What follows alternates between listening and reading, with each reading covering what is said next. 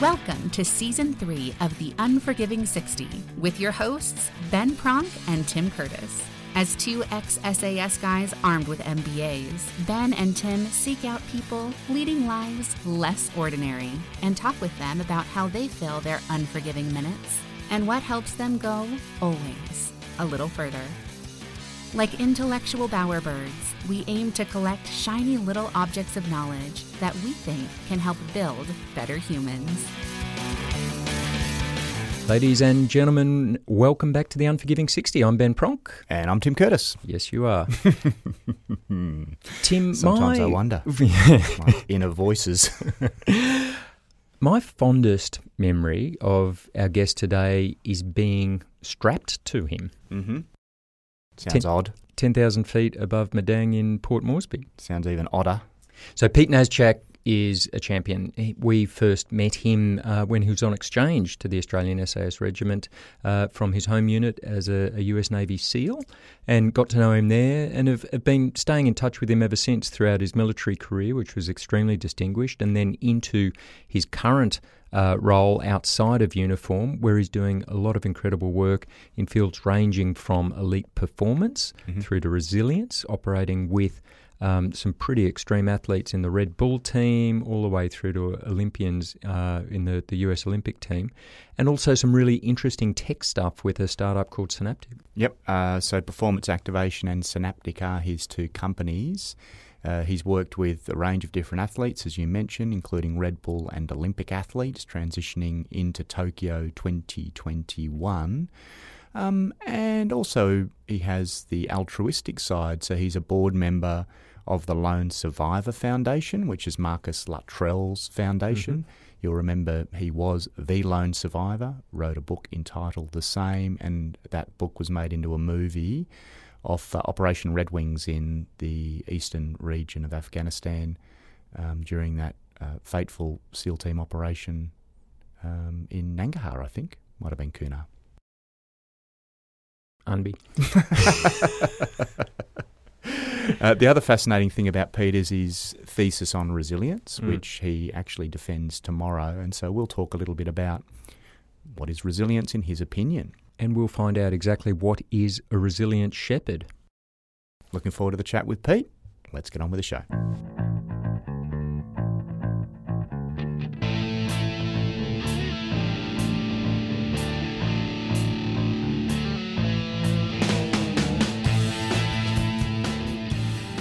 Welcome to the Unforgiving 60 podcast. I'm Tim Curtis with my co host Ben Pronk. G'day, Tim. And joining us via Zoom, all the way from Nevada, Pete Naschak. Welcome, Pete.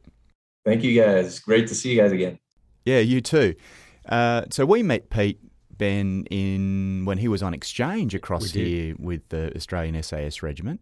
I had the pleasure of working with Pete for a couple of years, and then I think I left and Pete stayed, and you worked with him for an extra year, didn't you? Yeah, and we'll Mm. probably get to that. Um, and Pete, we we've done your introduction, so we'd like to explore some of these topics of leadership and resilience. But before we go there, can you tell us what inspired you to join the U.S. Navy?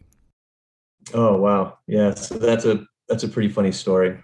Really, I wasn't inspired beyond trying to get some college money. That was like the big deal. I was, I was, uh, I put in for a scholarship into the academy, and I was a finalist for it. But I really didn't do the right things uh, extracurricular in high school. So I decided to join, and regardless whether I got through to the Naval Academy or not, I was going to end up in the military and just see what happened because I had scholarships to art schools. So I was set up. I could have gone to art school, but I wasn't sure if I had the discipline or the understanding of what to do with it. You know, it was a talent, but I didn't have any, I don't know, direction. So I think So I- a lot of people will find it funny to hear a, a Navy SEAL saying that he, he wasn't sure he had the discipline to go to art school. That's, yeah, that's right. Yeah. Yeah, be- things, before things we turned out very different. Before we leave that topic, can you just talk a bit, particularly for our Australian audience, about um, the US military academies and, and the sort of selection process? Because it's pretty full on, isn't it? West Point, Annapolis, and Colorado Springs. Yeah, it, it definitely is. And so, especially when you're younger, you know, you're 17, 18, you're trying to work into getting accepted. There's a lot you have to do. There's a lot of leadership you're looking for, community service. Grades. Uh, there's a huge selection process that goes down. You're putting applications in. You're getting references. People are getting references from high level government and military. So it, it is pretty strict, and um, and then they're weeding that down and pulling the best of the best in, or what they consider the best of the best. Mm-hmm. And so, and I wasn't one of those. So. well, it's not a perfect system. There are never selection processes are never perfect. Though some some excellent people slip through all sorts of cracks. But um, regardless, you're also saying you you're keen on getting that college money, and that's the GI Bill you're you're referring to. Yes, yeah. So if I joined and I did um, several years, I would be able to get out and get a certain amount of money to use towards college, and and so that was that was the initial jump in so let's let's just figure it out. Let's see what's going on. Let's see if i can decide what i really want to do and and see what the military had to offer. And that's when i heard about the seals and the boot camp and and i had to fight my way in because of just some navy stuff that was going on.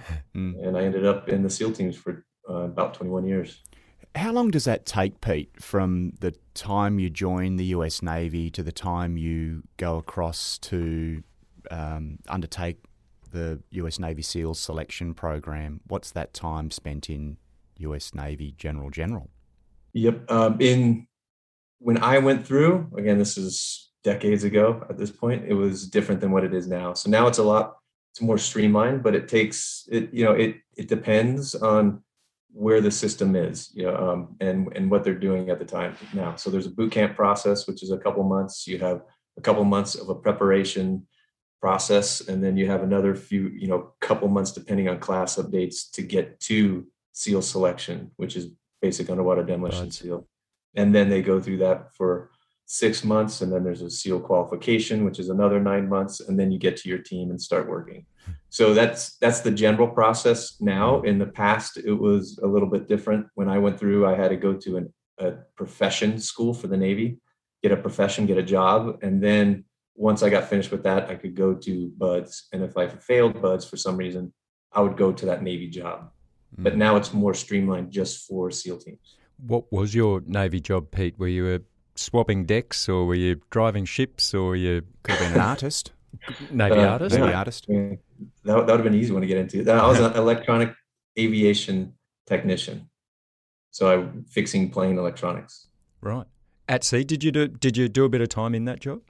No, that was one of the reasons why I tried to get in the SEAL team. I didn't want to end up on a carrier doing fixing planes, and I was like, "This, this looks like a much better path." There's going to be parachuting, diving, you know, a lot of good, interesting work, and so that was that's what was drawing me in. Was and back then there wasn't a lot known about the SEAL team. It's not like mm. today where mm. kind of everyone knows a lot about it. It it really was very very thin information really mm-hmm. unknown not even sure exactly how to prepare for it you know there wasn't all kinds of workout plans and videos and people online and coaches and i mean it was basically like run a lot swim a bunch and get ready like that was kind of the instructions i had you know i was yeah. like okay let's let's see what happens and I think, regardless of what anyone does or doesn't know about Navy SEALs, I think everyone knows that BUD/S sounds like a, a pretty miserable period of time, pretty tough uh, process. How, how did you find the the BUD/S?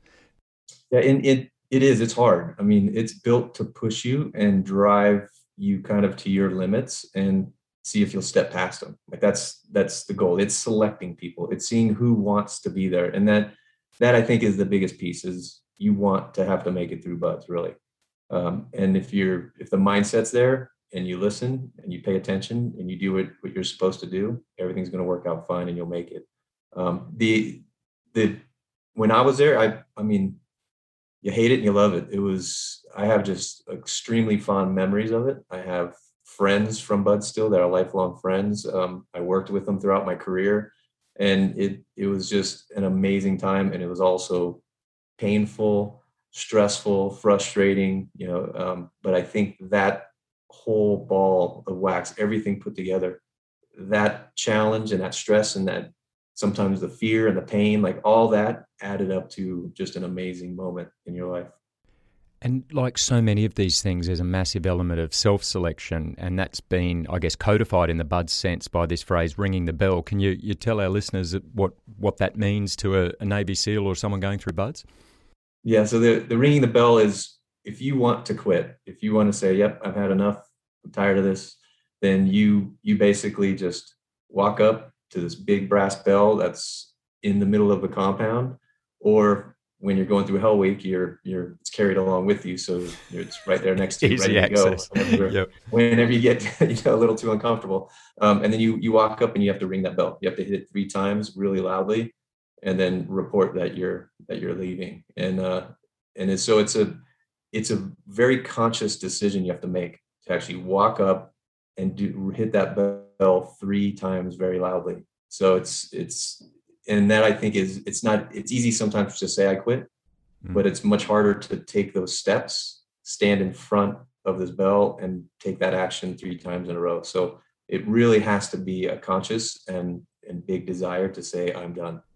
And Pete, I'm really interested. How does the dynamics around that particular moment work? Like, do you have the instructors sort of saying, "Just ring the bell and make it all over"? Is it that kind of thing? And and conversely, are your teammates, you know, are you seeing your buddy going towards that bell and saying, "Dude, don't just just hold on"? Like, or is it all just sort of a, a little more self-driven? Like, how, how's the the sort of motivators and the the dynamic around that moment?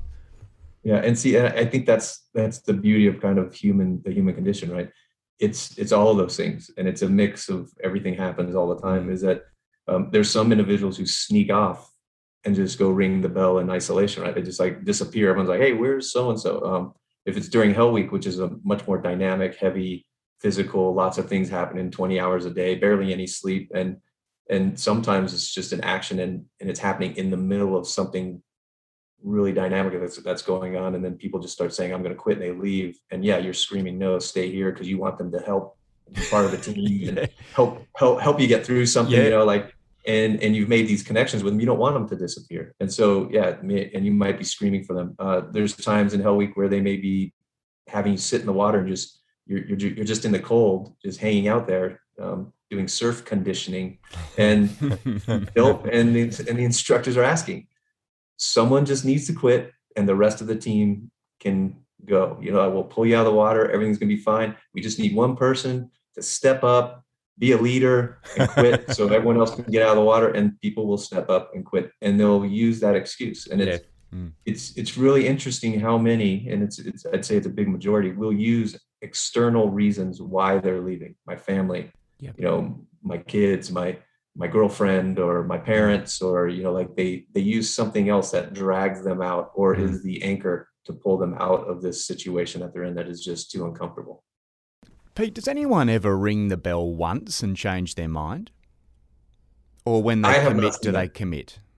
yeah i have not seen that Mm. um so i don't know maybe maybe it's happened but i haven't seen that happen before Mm. so um, I, I don't have a good answer on that one And and my final bit of uh, BUD/S folklore questions. Uh, tell us and, and our listeners about um, sugar cookies.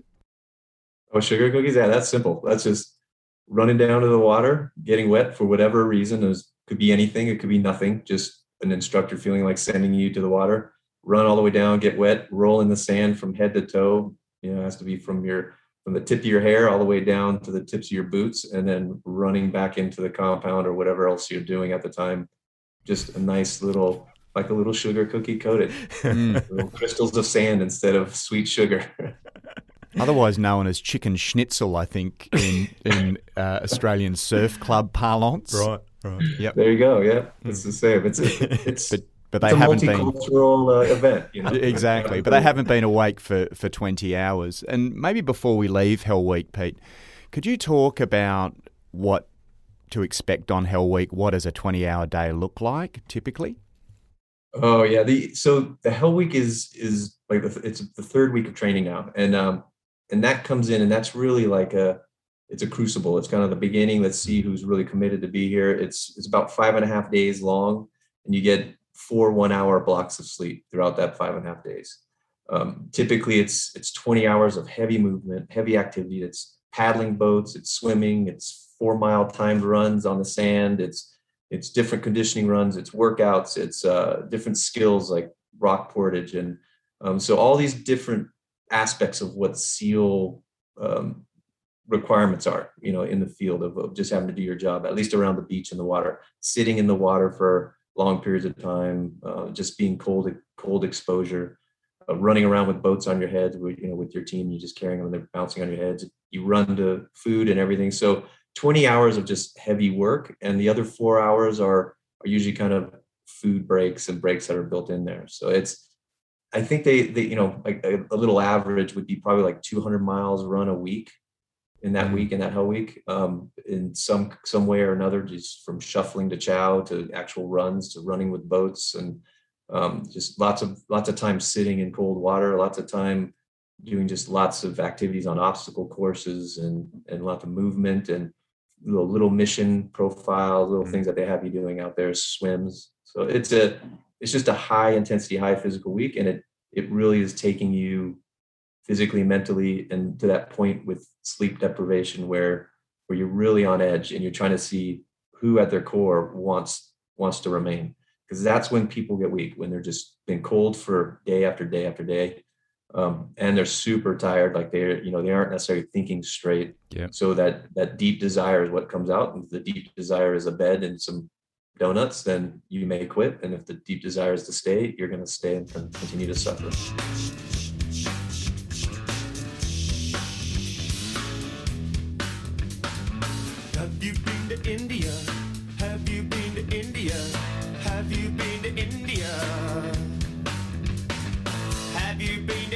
India? Well, you better get some of it, India. Have you been to India? There's shit there will blow your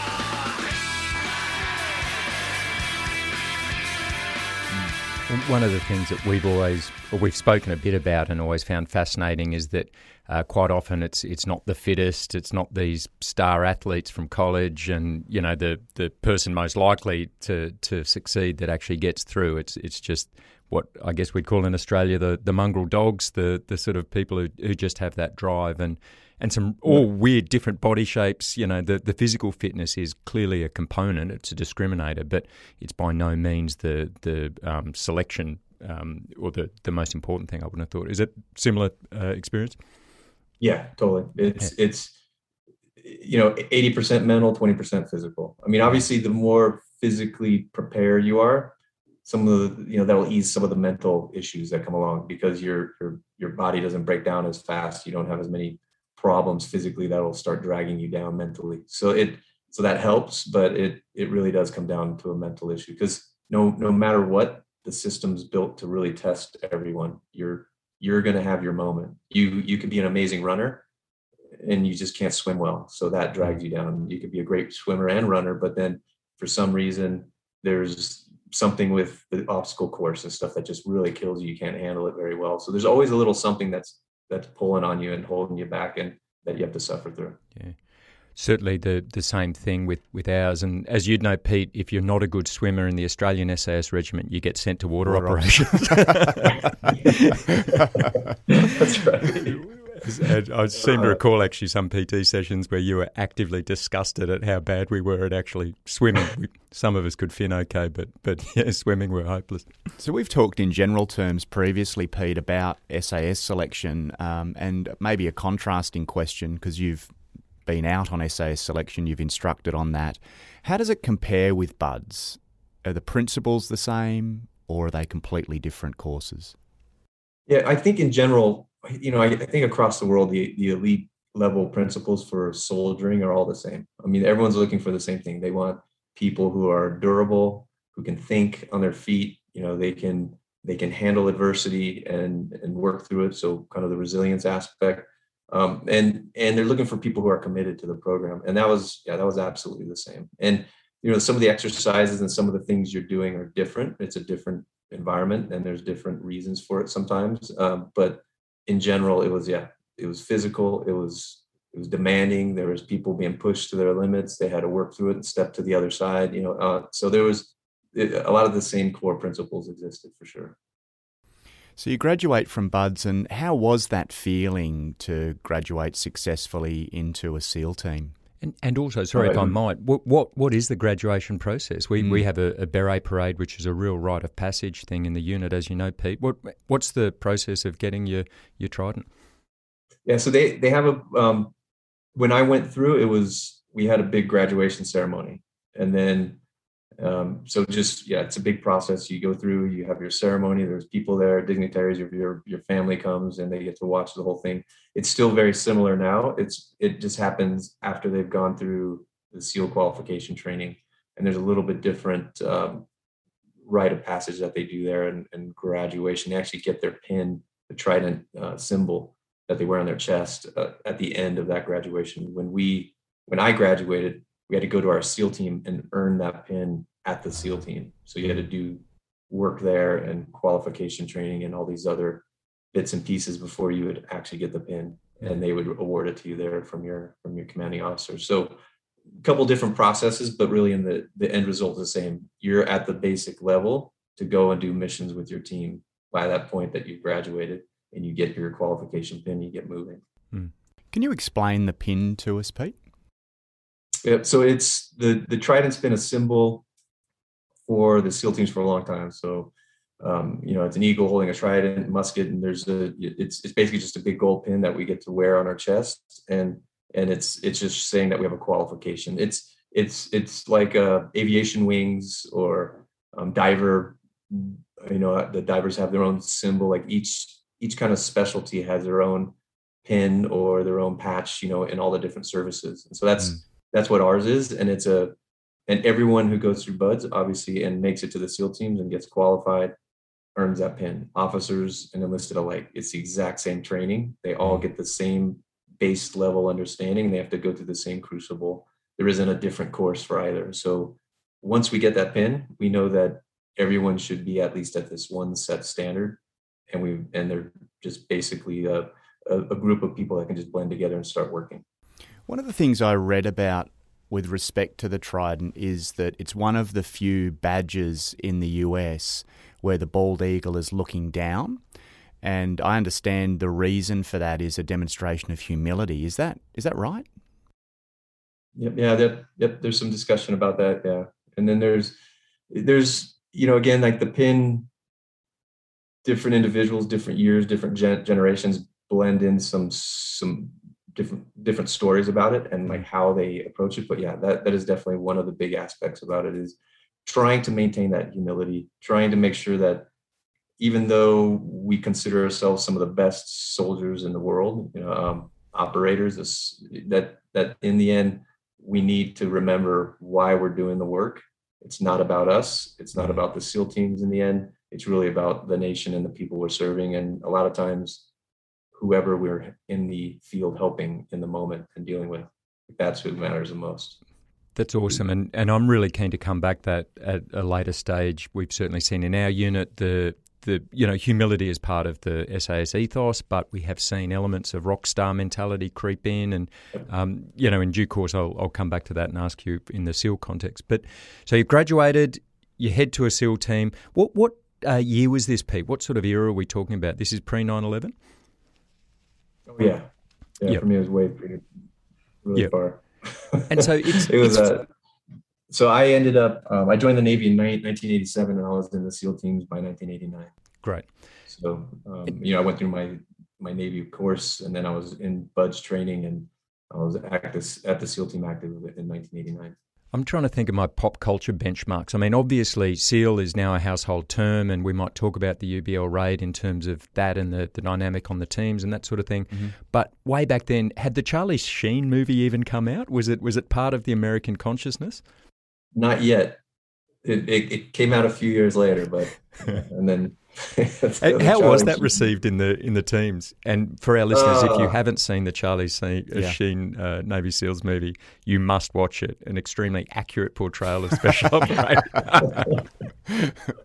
What's that wonderful yeah, line they're calling accurate. for sniper support? Guard, guard, guard here. Yeah, exactly. He no, that was a fifty cal through about eight layers of bricks. Movie. Yeah. It, it was really funny. I mean, that was a again, you get mixed. Some guys like it because it gives them some ego boost, and you know, I think the majority at the time too, because again, there was a there was a pretty big um, responsibility to just be a quiet professional. And again, it's not it's not a silent professional. It's not which some guys, some people tend to think that's that's the actual interpretation that you're not supposed to talk about anything. But the reality is that there are, you know, you have to represent the community, especially as a leader. As you get more senior, you have to help recruiting. You have to get some idea of what the SEAL teams are about out there. And so there is there is some professional requirement to to talk about the SEAL teams, but it's the quiet professional part was just do your job, do what you need to do. Don't seek accolades. It's not about glory. It's about doing what we need to in the field, and we don't have to tell everyone about it. And and it and our goal is not to necessarily tell everyone about it. So back then, that was a much heavier reality for for our community. Mm-hmm. Um, more more more recently, I mean, we see that there's a little bit more, um, let's say, branding that's going on, and mm-hmm. people using the the seal the SEAL teams as part of their brand to really build it and use it as as how they they move forward once they left the SEAL teams.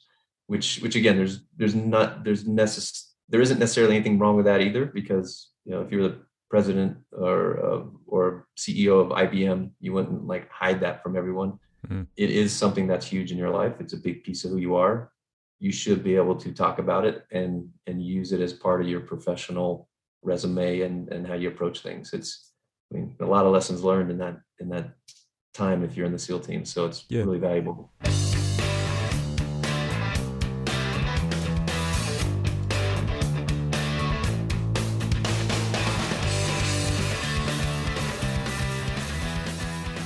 So 1989, Pete, you're dancing to Vanilla Ice in the nightclubs. But when you weren't doing that, um, what's life like for a new entrant into a SEAL, tr- SEAL team, a newly badged SEAL? Could you talk about how that battle rhythm plays out? Um, you know yeah, how you were accepted a, and the routines.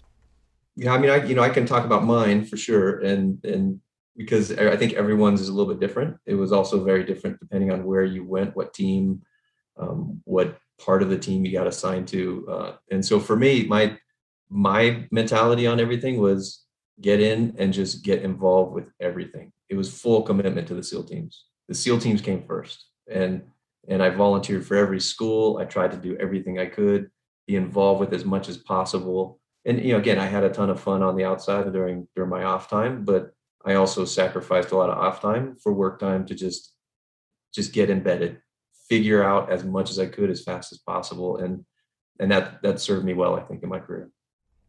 And 21 years in uniform, what were the highlights for you, reflecting back on that time?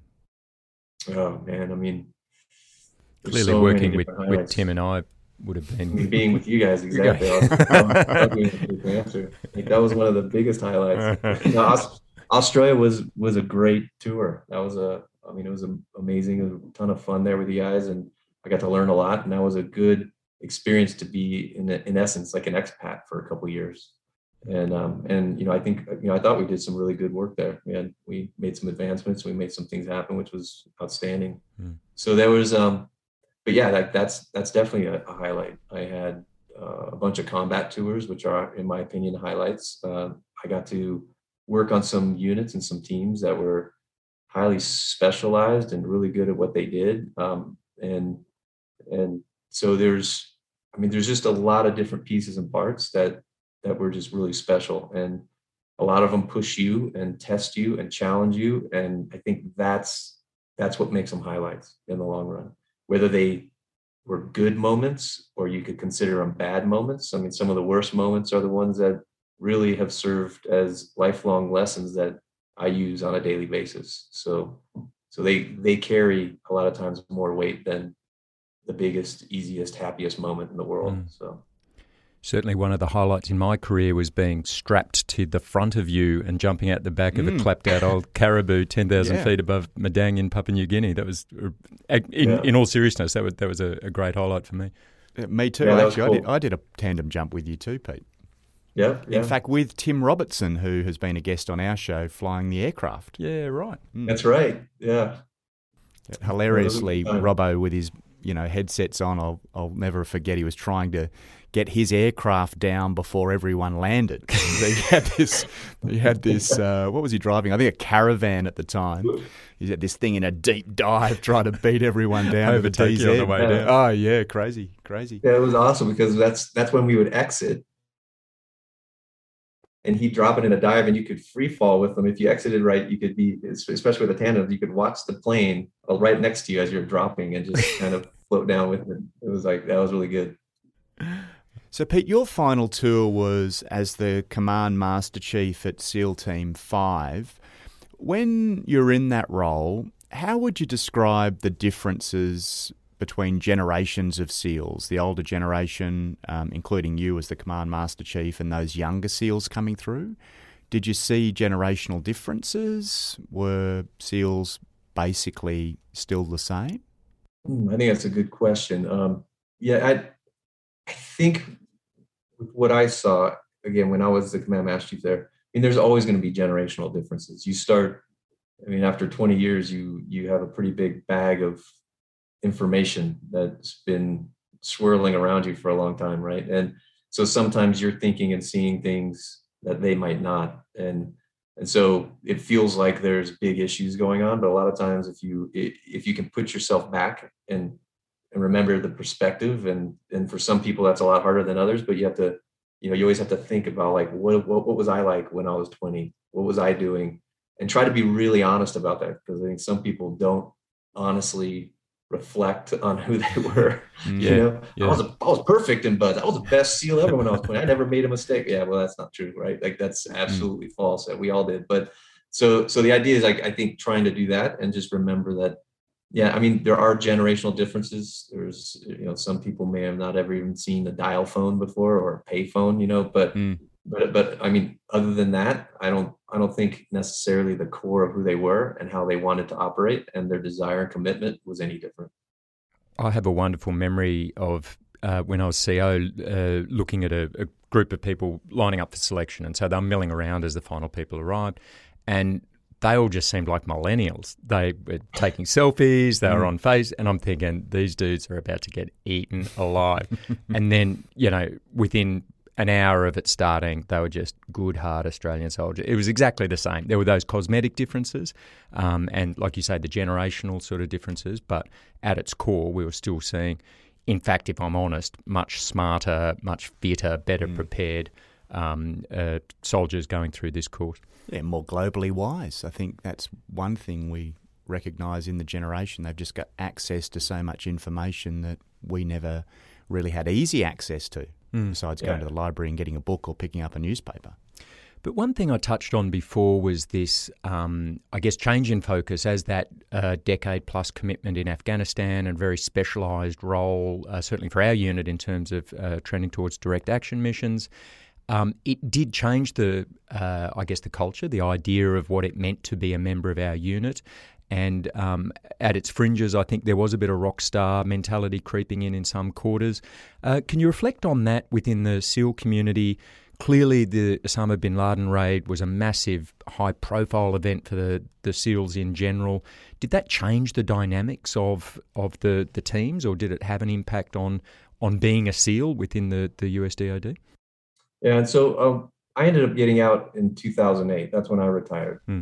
So some of this, some of this environment that's that you're talking about, the rockstar environment, was wasn't really heavy at that time yet. Um, but I do think, uh, again, you would have to talk to someone who's more recent mm-hmm. and leading in the moment right now to get a better point of view. But I mean, there's there's definitely individuals who are much more apt to kind of lay out there that they're a SEAL and and what they're doing. And and and again, you you know, we used to when I was a young man, at least, um, like we used to just that wasn't the first thing we did. We didn't walk up to someone and tell them I'm a SEAL and have a lot of big SEAL tattoos on us and stuff. Uh, you know, most guys across the board did not really advertise heavily that they were SEALs. Um, and and I think now that's that's definitely something that's flipped a bit. Mm-hmm it's more people are more inclined to advertise their seals you know put it on LinkedIn, put it on Instagram, do stuff you know that shows it and and be much more open about it than we than we ever were.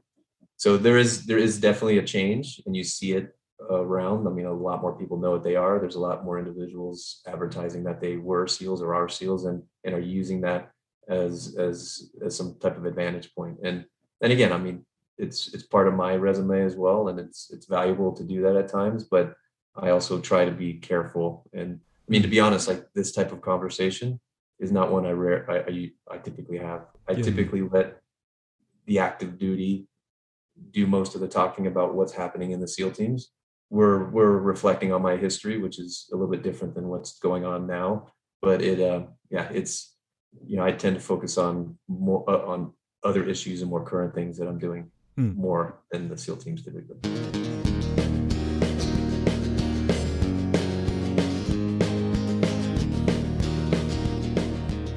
Transitioning out of uniform, out of the teams. How did you find that transition? And um, interested in any challenges and, and sort of opportunities that you found. But but what did you do after you, you hung up the trident?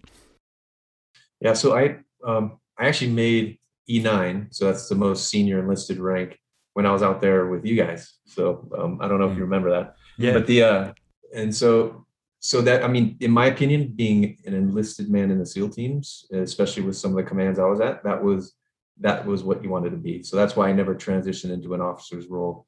Um, I was I thought about it at my tenth year, like should I do this or not? Um, and so as soon as I made Master Chief, I knew that my idea was 20 years was going to be about my time frame to get out. That's that's that's what you have to do to retire in the Navy. And I was thinking, that's a good transition point, especially since I had made it and I had made E9 a little bit early. Hmm. And so, um, you know, it was, it was a good time for me to start prepping. So I thought about transitioning for a long time. I operated up until basically six months before I got out, but I was thinking about getting out for about three years prior to that and just thinking through the ideas, doing some networking and understanding. I knew I told myself that it was probably going to be a two or three year transition into something new uh, once I got out. I didn't have any expectations of getting out and starting this grand career and doing all this stuff. You know, um, again, there wasn't as much attention on the SEAL teams at the point when I got out in 2008. It was still, you know, it, it wasn't as heightened as, as it is now.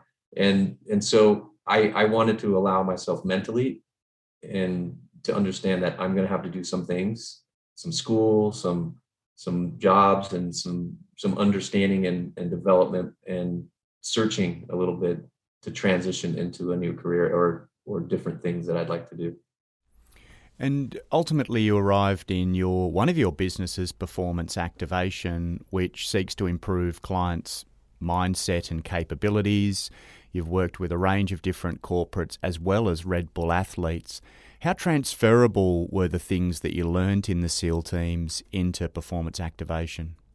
Yeah, hugely transferable. And and again like a big focus of what i'm doing with that company and the consulting is is all through it's all about change. It's really about change management leadership coaching um, and and helping people solve problems which usually the problems are about changing something um, moving to a new place a, a, different mindset a different capability. And so um, so that that's what we do in the military. That's what the sas does right? Like and um, that's that's that's what we always did as well is just you're dealing with change you're in you're constantly working through issues and problems so that's what i brought to that and i try to be careful with how much military influence i bring into things because mm-hmm. let's say if it's the sport context it's a different goal it's a different aim yeah. you can't tell them this is the way we did in the seal teams and this is what works for you because very different end states different mindsets that are required there's things that might give good perspective. Um, as you guys know there's there's there's stories there's aspects that make sense to try to help drive a point home but it's very careful trying to say this is a cookie cutter template. Let's let's just transfer this right over. Because in the corporate world for example because a lot of people do come in and, and ask sometimes like hey can you tell us how to teach us how the seals do it? And it's like well in the corporate world, you can't go through almost two years of training and selection before you get hired, right? Yep. Yep. you know, there's no one putting you out in cold water for about three or four hours, you know, until you're almost hypothermic and then making you swim four miles and then run with sand down your pants and like, you know, to see if you're, you're, you're, you're mentally tough and resilient. Like no one can do that. So bringing in the same mindset is harder. And so you have to be careful, I think, on the expectation of just, let's just transfer SEAL stuff in. Exactly. So that's, that's at least my approach and and and I, you know i try to make things relevant without making it directly kind of seal related and um, so that's but yeah there's all the lessons i learned in my life from a child from my childhood. I had a really tough adventurous mother that took me in the wilderness and forced me to cry and freeze my feet all the time and do do things i never wanted to do but those things helped me get ready for the life in the seal teams and then the seal teams and and my childhood helped me get ready for the life since the SEAL teams. It's it really resonates what you say about the difference in context, and um, we have similar sort of discussions with our corporate clients. And you you sort of want to answer, well, you know, if you want to do it like the military, then first thing, make zero profit. So don't worry about making money because that's not a thing that we do in the military. The second thing right. is spend 90% of your time in training. So just train, don't actually do the, the operational job. You know, it's such a different context that, you know, the idea that you can just pick up a, a military methodology and slap it straight down into a corporate or an elite athlete or whatever um, is is obviously folly. But there are, as you identified, I think there's a lot of great principles and um, in our perspective, the, the trick is contextualizing them, making them make sense, and making them appropriate in that different environment. Yeah, and and, and I think like for the key for me is again, when I was getting out, I tried to have a lot of experiences and get involved with as much as I could, just like when I started the SEAL teams. And um, and I think it served me well because I ended up running a nonprofit, right? So I have a good understanding of nonprofit background. I I was involved with corporate work and then even some kind of executive executive level corporate work. I, I was running my own small business, startup, and then I got involved with starting a startup, a tech startup called Senaptec, which is vision and sensory performance. And so all those things, there's there's a lot of different work that I've done since the SEAL teams that is much more relevant to all the different environments I'm dealing with. And I and that helps me this transition the concepts, I think mm-hmm. and make them work much better for the actual individual context that we're dealing with. I think we're all fascinated with elite performance, whether it's in the corporate world, the sporting world, really regardless of your walk of life. Um, we talked about your work with Red Bull athletes, and we know that you're preparing Olympians ahead of Tokyo 2021. What's the missing ingredient that they come to you seeking? Um, what, do you provide for them, Pete? Um, it's different. It's different things. Um, a lot of it does, I think, revolve around mindset. And again, I'm not a performance psychologist, but I think I bring a lot of the same concepts, and you know, I've done a lot of work in that space. is at, at least, you know, performing under pressure is one for athlete level. Um, how to train performing for under pressure with coaches. Um, a big a big amount of the work I'm doing right now is around coaching with the Olympic team. So we look at uh, there's some some infield coaching. We actually designed a program that is us coaching coaches. Uh, so we go in the field with them. We give them some principles. We give them some concepts because generally around the coaching world, the coaching community across the board, is that um, coaches are ex-athletes or academics or someone who's been involved in the sport and just loves it and, and is good at it, but not necessarily a professional athlete. And and then they just basically start coaching and they might get some schooling and then they keep coaching and then they may go and get a seminar and then they come back and keep coaching but they never get coached like an athlete gets coached. Hmm. they don't get constant feedback. They don't have anyone watching them and looking at technique and going like hey you might want to tweak this a little bit and you'll get a little bit more out of your jump right? The same thing with coaching is like hey you might want to tweak this a little bit you get a little bit more out of your athletes and and so that's we we we built a program that's been working on the summer and the winter teams on just trying to just integrate with the coaches and just provide them information and really again small tweaks that'll hopefully give them bigger gains. And that's again where my military background comes in is that i can look at things from a different perspective. Because it's it's amazing how many people in general it's it's seals alike right? Sas everyone we we get stuck in our bubble. And it's that idea of bounded rationality that we think we're making perfect perfectly rational decisions with the information we have. The problem is we don't have all the information mm. or we're not interpreting it properly so being able to come in with a different point of view a different lens watch observe and and help out and bring small tweaks in can sometimes be hugely beneficial it can change the the, tra- the trajectory of an entire training system um, or a coach and how they're their whole philosophy on how they're approaching things. So that's been really valuable to kind of just get in the in the middle of and, and work through.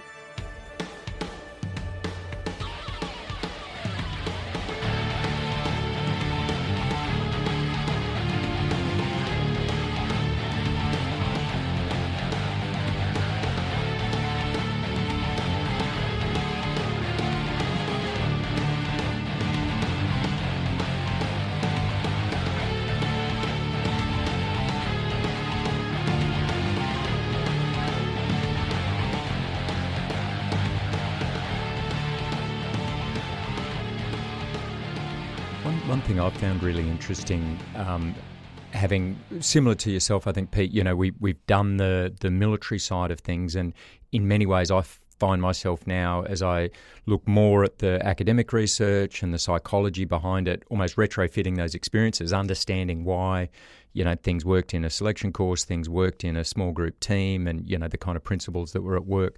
And it's been fascinating seeing uh, people from that military background making that leap. I, I, recently listened to a podcast with Rich Diviney, um, who was talking about his attributes book, and I, I, found that really resonated. Looking at that application, you know, the military gives it an interesting and attractive basis, but uh, he's sort of done that that psychological application and how it can transition into different aspects, which sounds very similar to what you're talking about with your your coach the coaching.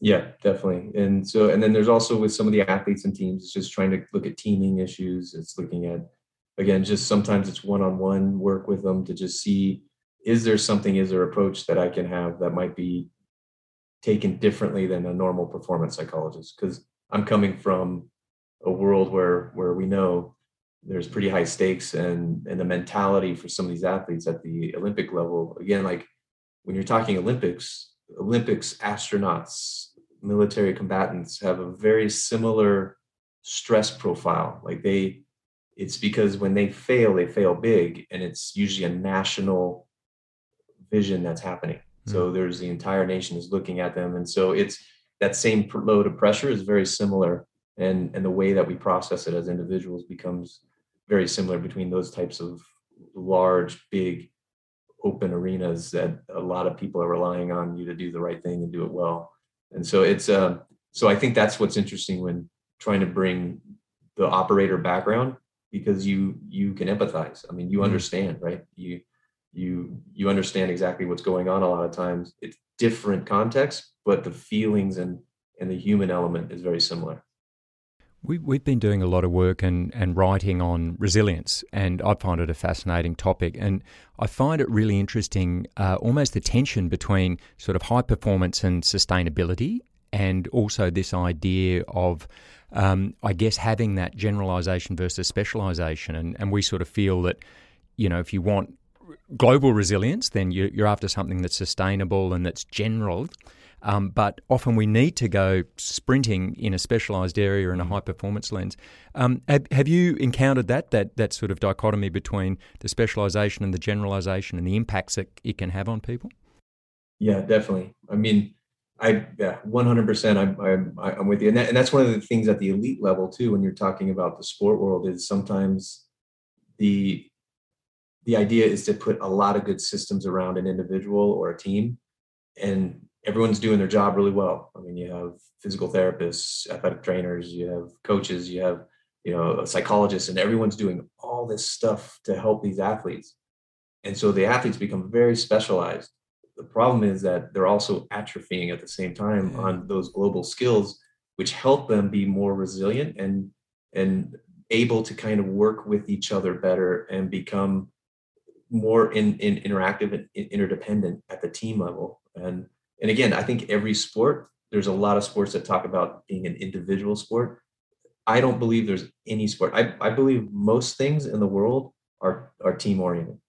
Very few things, if it's any kind of shared goal whatsoever, then it's a team, two or mm. more people. Mm. You know, if if it's a if it's an ice skating coach and an athlete, a lot of times they're always talking about the individual athlete. It, it's a team. It's two people. They're both working towards the same goal so the dynamics change because it's not just about the individual resilience anymore. It's about how do we survive this adversity? How do we come out positive on the back end, which is a different, it has different dynamics and different thought processes and um, on just decision making and how everything plays out is is is is a different world altogether than it is just individual resilience.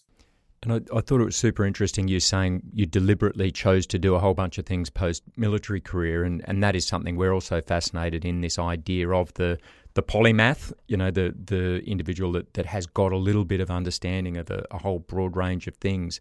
And I think um, Tim, you put me onto David Epstein's range but he talks about that as well, just the dangers of specialising too early because it makes you fragile. Um, you know, you can get very good at one single thing, but you're better off having that broad base of experience.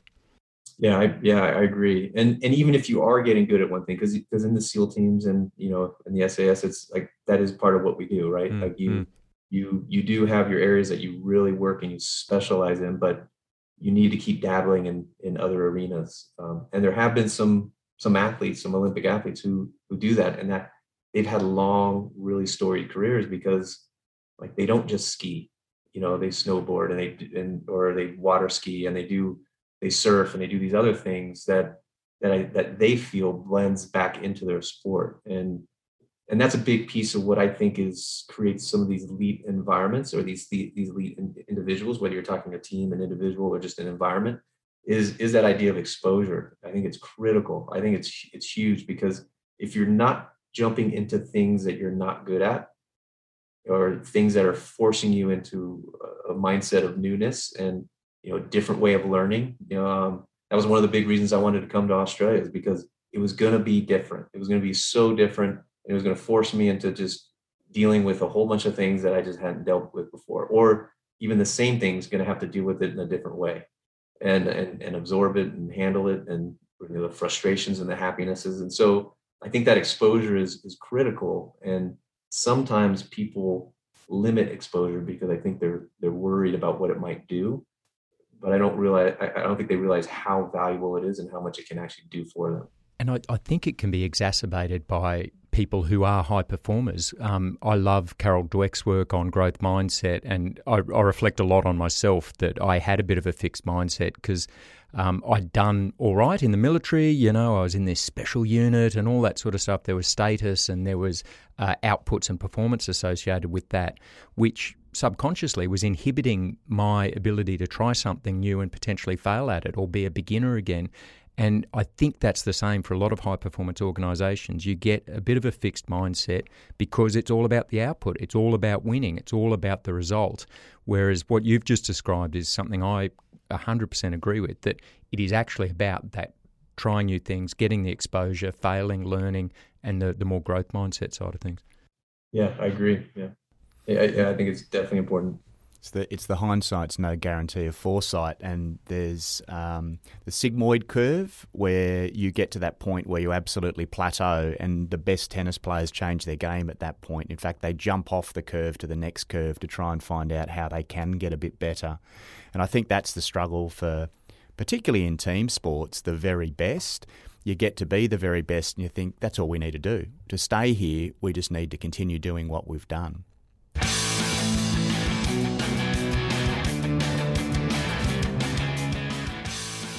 You have been defending your thesis on resilience, and uh, in our correspondence over the last few days, Pete, you introduced us to a term that we hadn't heard before resilience shepherds.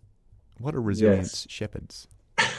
so, so that's just that's a term I coined during the during my research of for for the uh, actual thesis. And the way I look at it is that there's there's certain individuals within a team that, and my research was looking at team resilience. And again, I'm actually defending it tomorrow. So uh, mm. early in the morning because it's in it's it's in France. So I'll be doing it on Zoom right now. But the uh, so the um, the the idea is that there's certain individuals I think within a team that actually help shepherd resilience and help the team mm. move through certain aspects to that collective resilient outcome.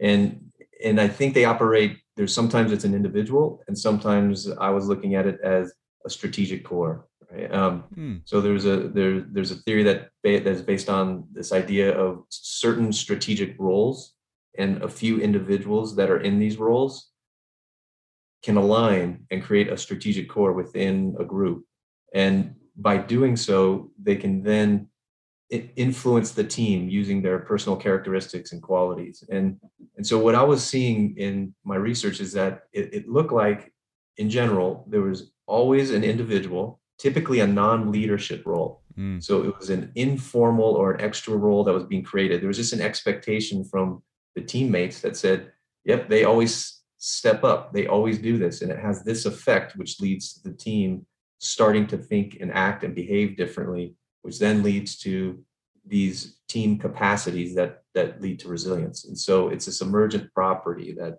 that is happening from the individual to the team phenomenon.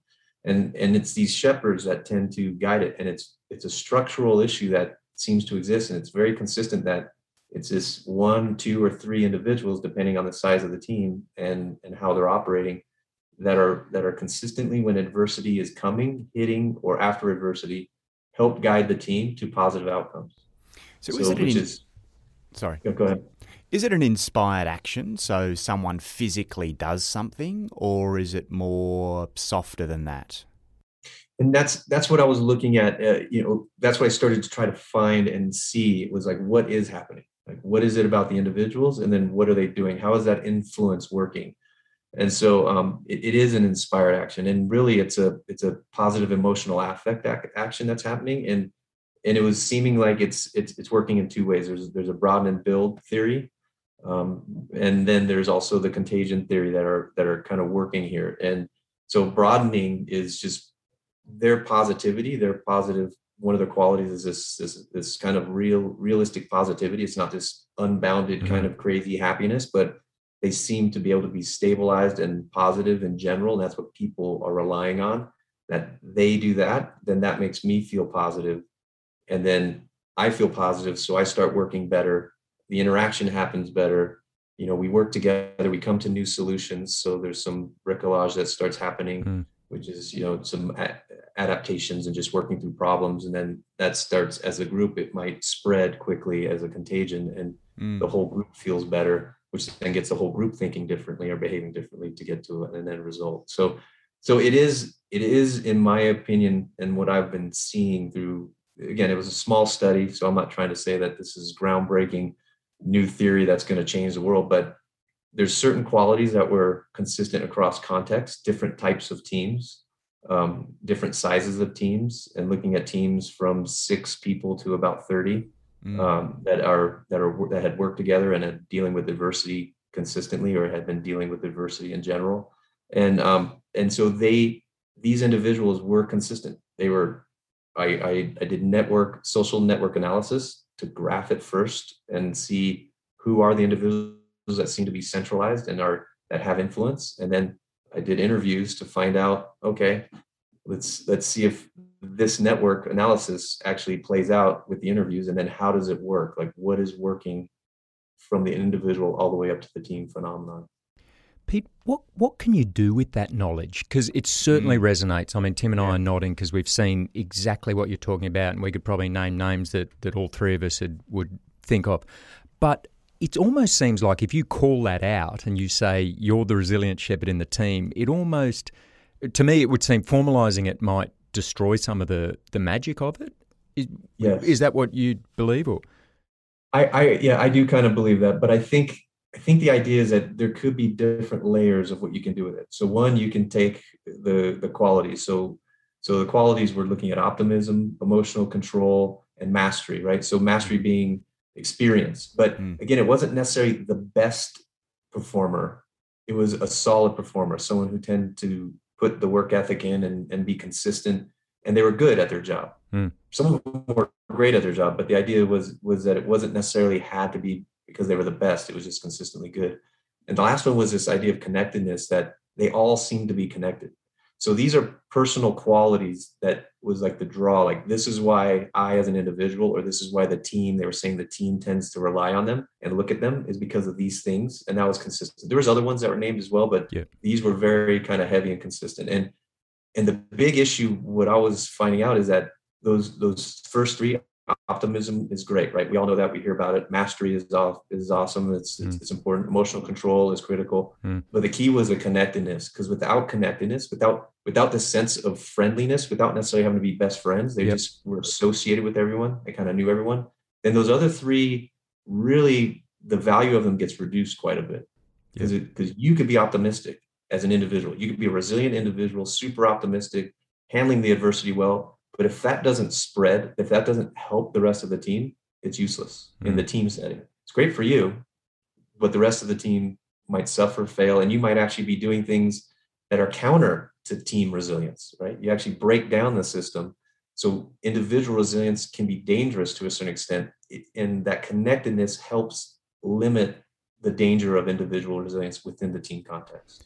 And I, I, think the caveat you put on the optimism, that realistic optimism, I, I know Rich Diviney spoke about that in, in his book, that you know, it's great, sunshine and lollipops. We all want to have that that positive aspect, but if it's just ridiculously, you know, uh, fantasy, then that can have the negative effect, can't it? You can you can seem out of touch. So it needs to be bounded by what is a realistic outcome. Mm. Yeah, definitely, definitely. And so those those personal qualities then help drive that positive emotional affect response that then in my opinion starts driving the kind of cognitive and behavioral coordination that starts happening at the at the team level. And that's where that emergent kind of you know it's it's going to be different depending on the situation. Things happen it mm-hmm. just kind of bubbles to the surface let's say. And that leads to the resilient team outcomes which are anything on the positive side. And there's there's different ways of looking at it, at that as well. But you know I, I think the interesting thing having dove into this pretty heavily because i looked at individual resilience team organizational and team and organizational resilience is actually a pretty young field of study right mm. now. I mean, it hasn't been around that long, and and even in individual resilience, it's it's it's still. I mean, it's still a little bit messy, right? Like yeah. it's kind of the wild west out there. Yep. There, um, there's a lot of different conceptualizations, definitions, ways people look at it, and and it's actually become a pretty um, big term that people just like to throw around now.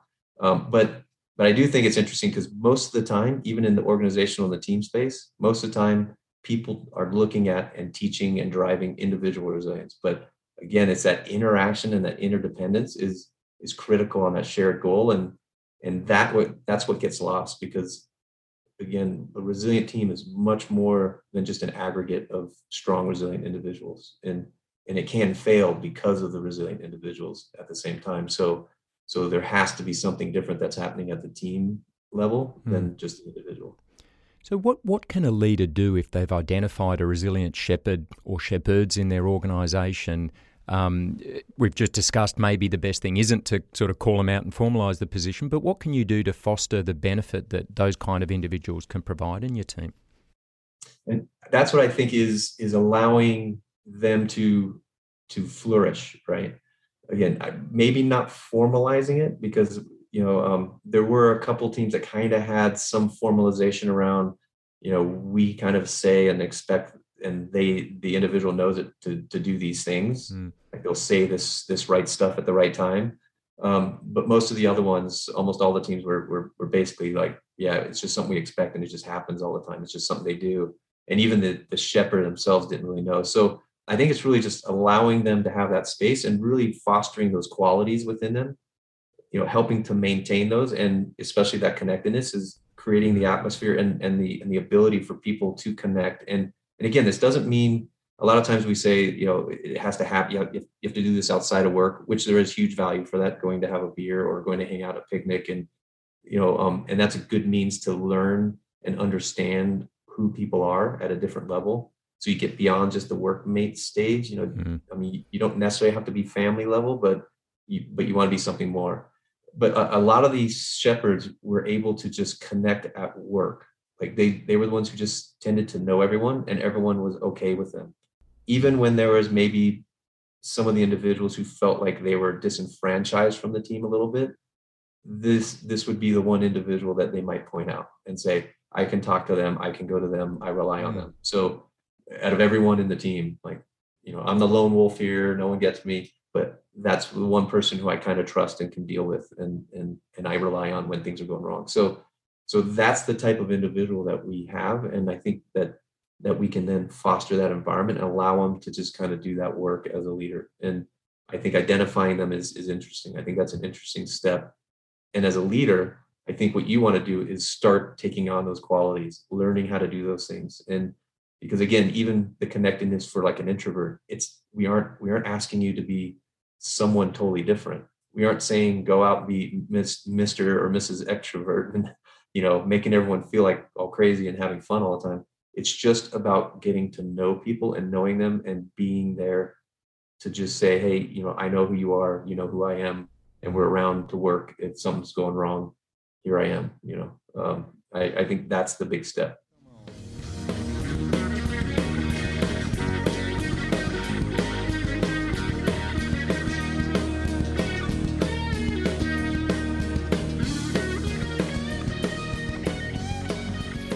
the magnifying slightly on the individual resilience side, Pete, In your work with athletes and corporates, and certainly in your academic research, what are the most important factors to creating a resilient individual?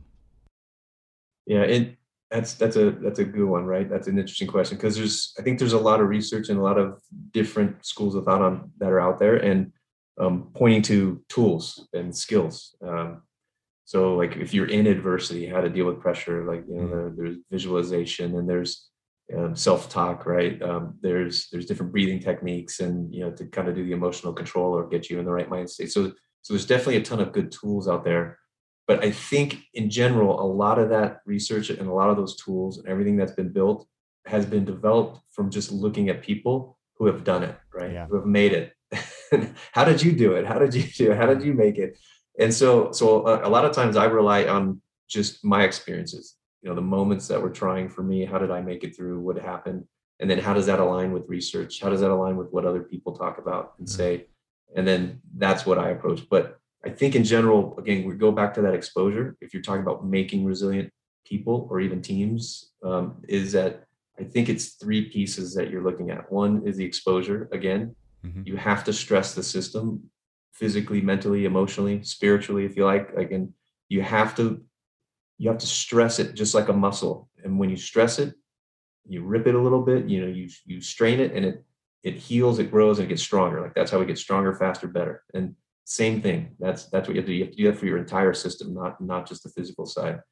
And then you have to have this idea of acceptance, I think, which is doing anything you want for the whatever this goal is that you desire and committed to. And I think that's the key. Because again, going all the way back to the BUD/S discussion, that's the key to making it through BUD/S, right? You have a deep-seated desire that you've committed to and that's that's the part sometimes i think when people fail when it comes to resilient moments or adversity and they start backing off and breaking down is because i don't think they've fully encapsulated that desire they haven't like put it in the right place and really owned it and said this is what i want accomplish and i'm going to do it i'm going to do the fun stuff like i love the racing i love you know all all the pictures and the interviews but i don't like sitting down and watching film i don't like doing all the technique work i don't like doing all the workouts you know like so I kind of scale back onto those and I don't really commit to those. But that's the difference between the best is that they will accept whatever it takes. They accept the, the good stuff, the bad stuff, the mundane, the fun, like like they're in it, right? And and I think if you look at all the historical stuff and where a lot of the research goes, in my opinion, is that that's who they're looking at. How did you do it? I just knew I had to do it. Like I made it happen because I had to make it happen. I did whatever it took. Like that's the mentality. So that acceptance is key. And then the last piece I say is just the resilience, which is again we talk about looking at adaptation and learning the uh, the the the challenge mindset.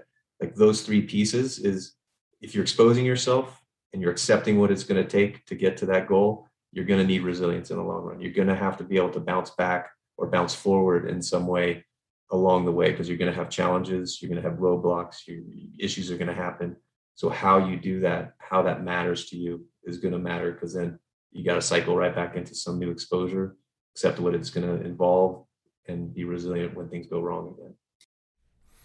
In your time in Team Five, you came across Marcus Luttrell, who uh, has been popularised in his book Lone Survivor, and later that was made into a movie star- starring Mark Wahlberg.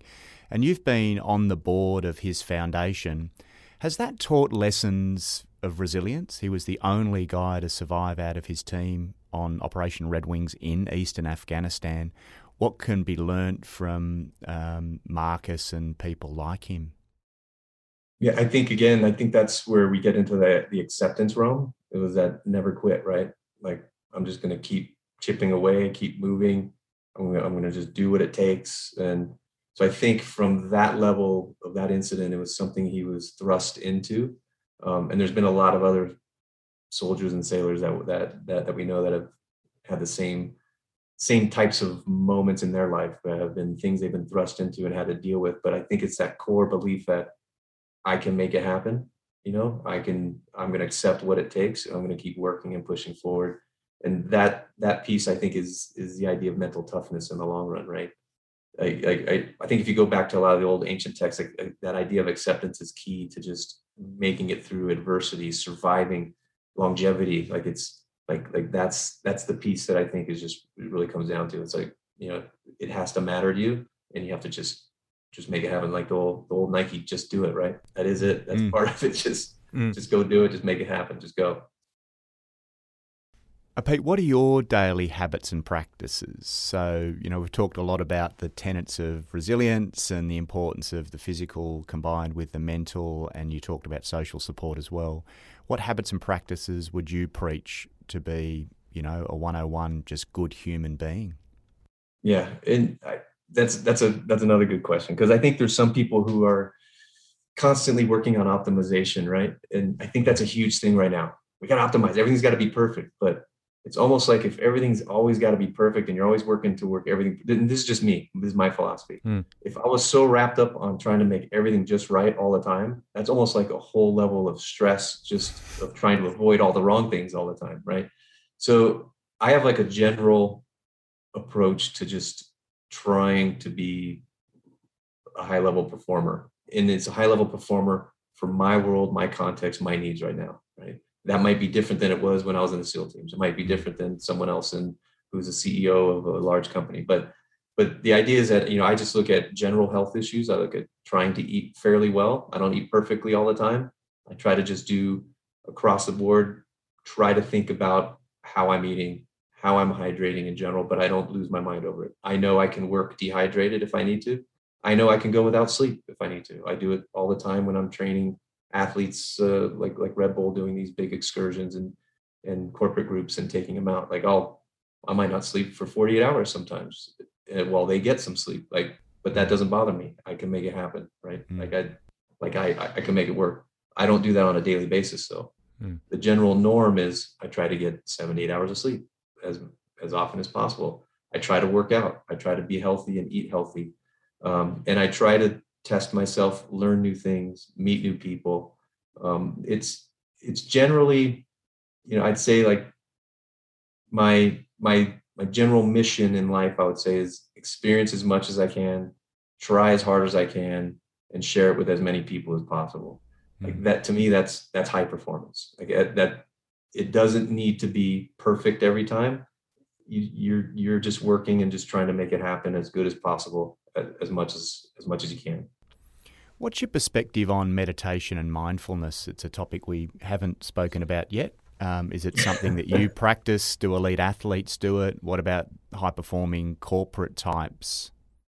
Yeah, I, I, I definitely um, have practiced it. I've practiced it. Um, and I mean, to be honest, like I tried things like self hypnosis all the way back in BUD/S when I was trying to work through a massive injury and just seeing like, can I self heal myself a little bit? Right. I was reading mm. up on it and looking at it and and um, so it's always been something I've kind of dabbled in.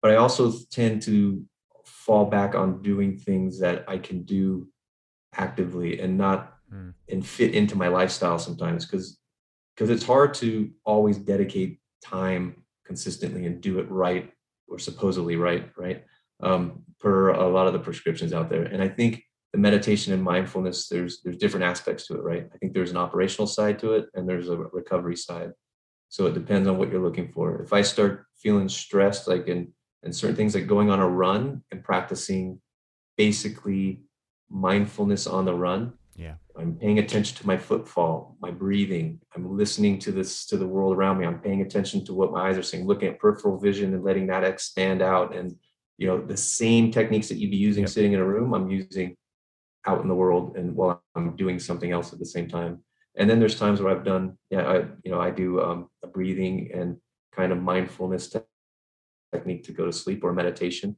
Um, that's pretty much a nightly issue. On, and then, but it's not something that I tend to really look at as like this big overblown practice that has to be done certain ways all the time. It's, you know, I try to find time to just think and reflect and sometimes just empty the head and be and and create some sensory deprivation.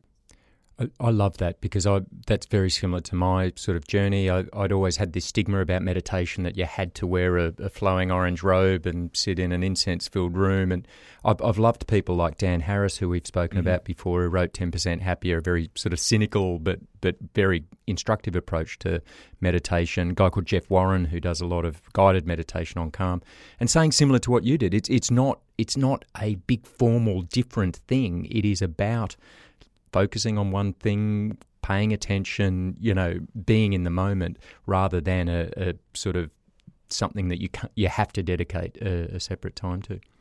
Um, yeah, it, yeah. There's times when I've been like after workouts, I might just sit and just relax and just and mm. again, I run through the breathing techniques and I just I run through like a normal meditative cycle, but it doesn't happen all the time. Yeah. Um, you know, but it's so there's yeah I I really think it's some of these things when we get into them it's like they can become detriments right? Like to they can almost like start anchoring you in ways and but for some people they they need these they need these and they want these because it's solving something for them.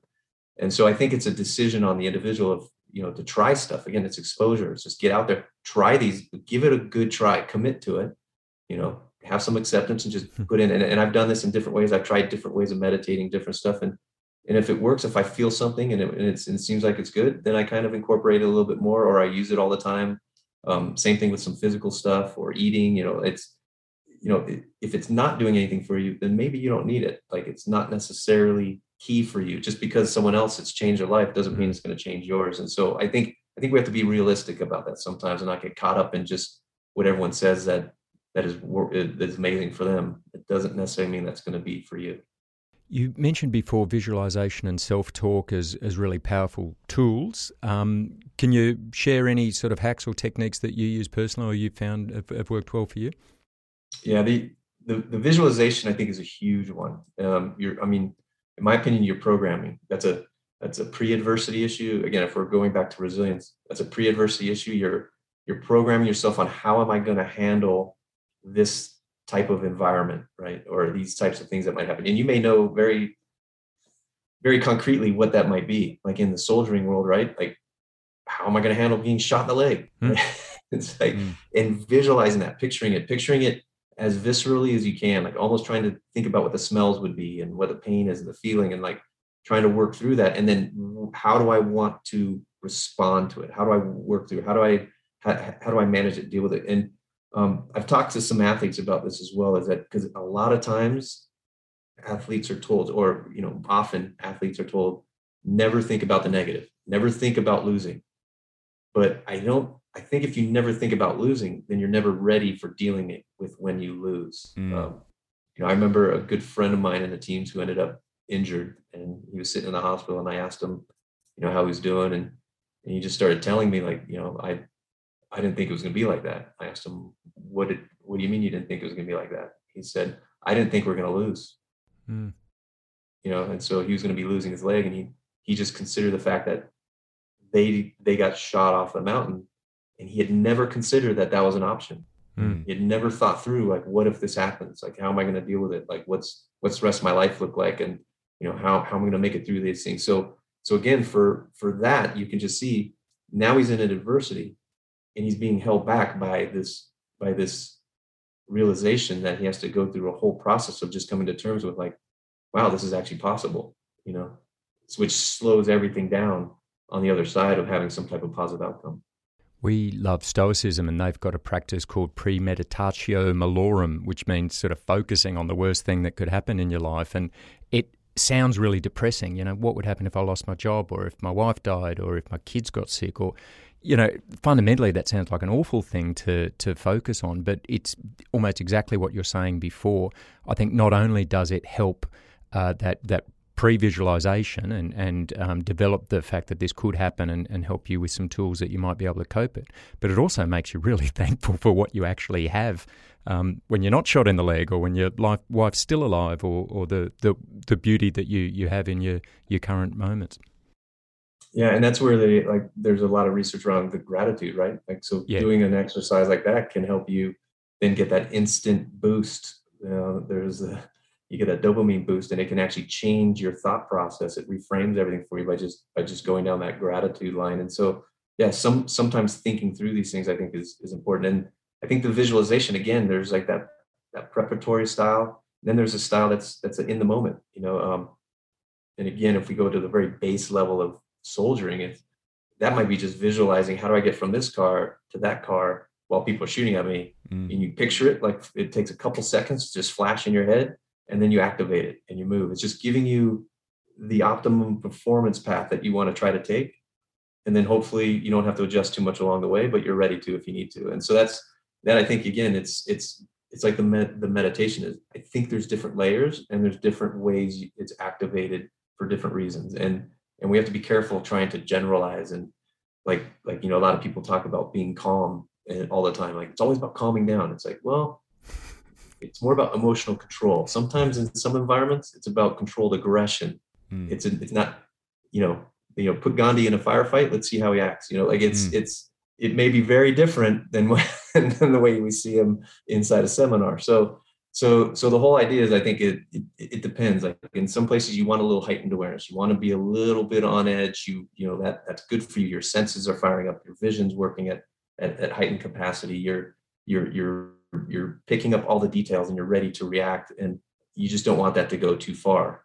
And so you want it at the right level and that's it's that emotional control of the right place at the right time is what's key my last question's on recommended readings. You know, what are you reading at the moment? What's on your nightstand, on your bedside table that you'd recommend everyone should read? I've got about a thousand pages of research I could. yeah, that's right. Uh, the, uh, um, no, there's there's there's been some interesting books. Um, there's one, Empire of the Summer Moon, which is really good. It's uh, I actually read that with with a group of team guys, and uh, um, that one's really interesting. It's about the whole Comanche existence and, and like how they started and everything that happened until their downfall. And so I think there's a lot of really interesting lessons, and it's and it's written in a way that's it, it's a historical book. It's um, and it's laying out the realities of the culture and and the realities of the world. Again, different context, different end states, different value systems that are going on.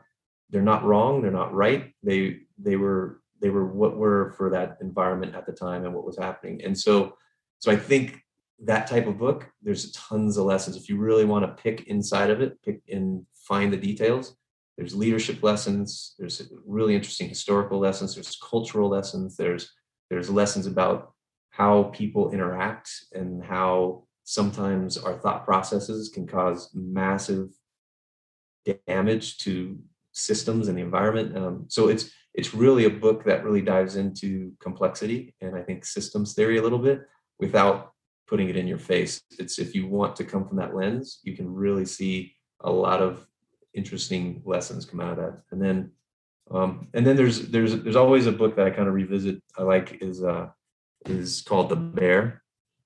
And it's a short novel that's um that's that's a you know it's it's a Faulkner novel that's it was it was part of um, some other writings that he did in a magazine, and then he built it into a short novel. And that's just a really good coming of age story. That's again, it's it's there's some underlying discussion in there about kind of nature and man and and how they interact together and work, and and it's trying to really the the adversity and the struggle of this massive challenge that's in front of this this this individual this family and, and all the mystique around it is really interesting. Pete, you've mentioned you're about to strap on the body armor at Zero Dark Hundred and defend your thesis from the French tomorrow morning. um, what's next after that for, for Pete Naschak?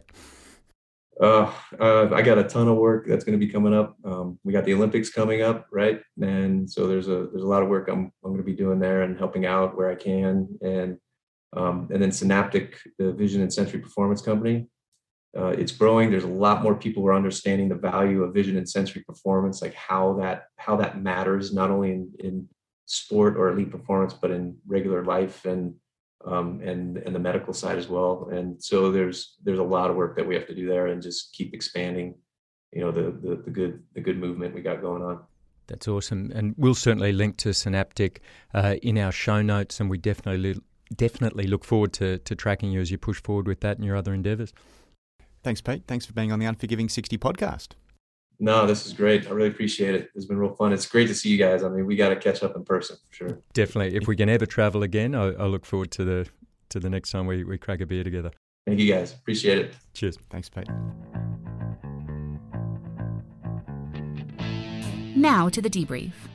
We try to go always a little further in this podcast and greatly appreciate your input. Please let us know your feedback the good, the bad, or the ugly. Also, if you know someone who is living a life less ordinary, we'd love to hear about them. You can get in touch at debrief at unforgiving60.com. That's debrief at unforgiving60.com. If you have enjoyed this podcast, please tell your friends and write a review for us on Apple Podcasts. Until next episode, keep filling your unforgiving minutes with 60 seconds worth of distance run. See you next time on the Unforgiving 60.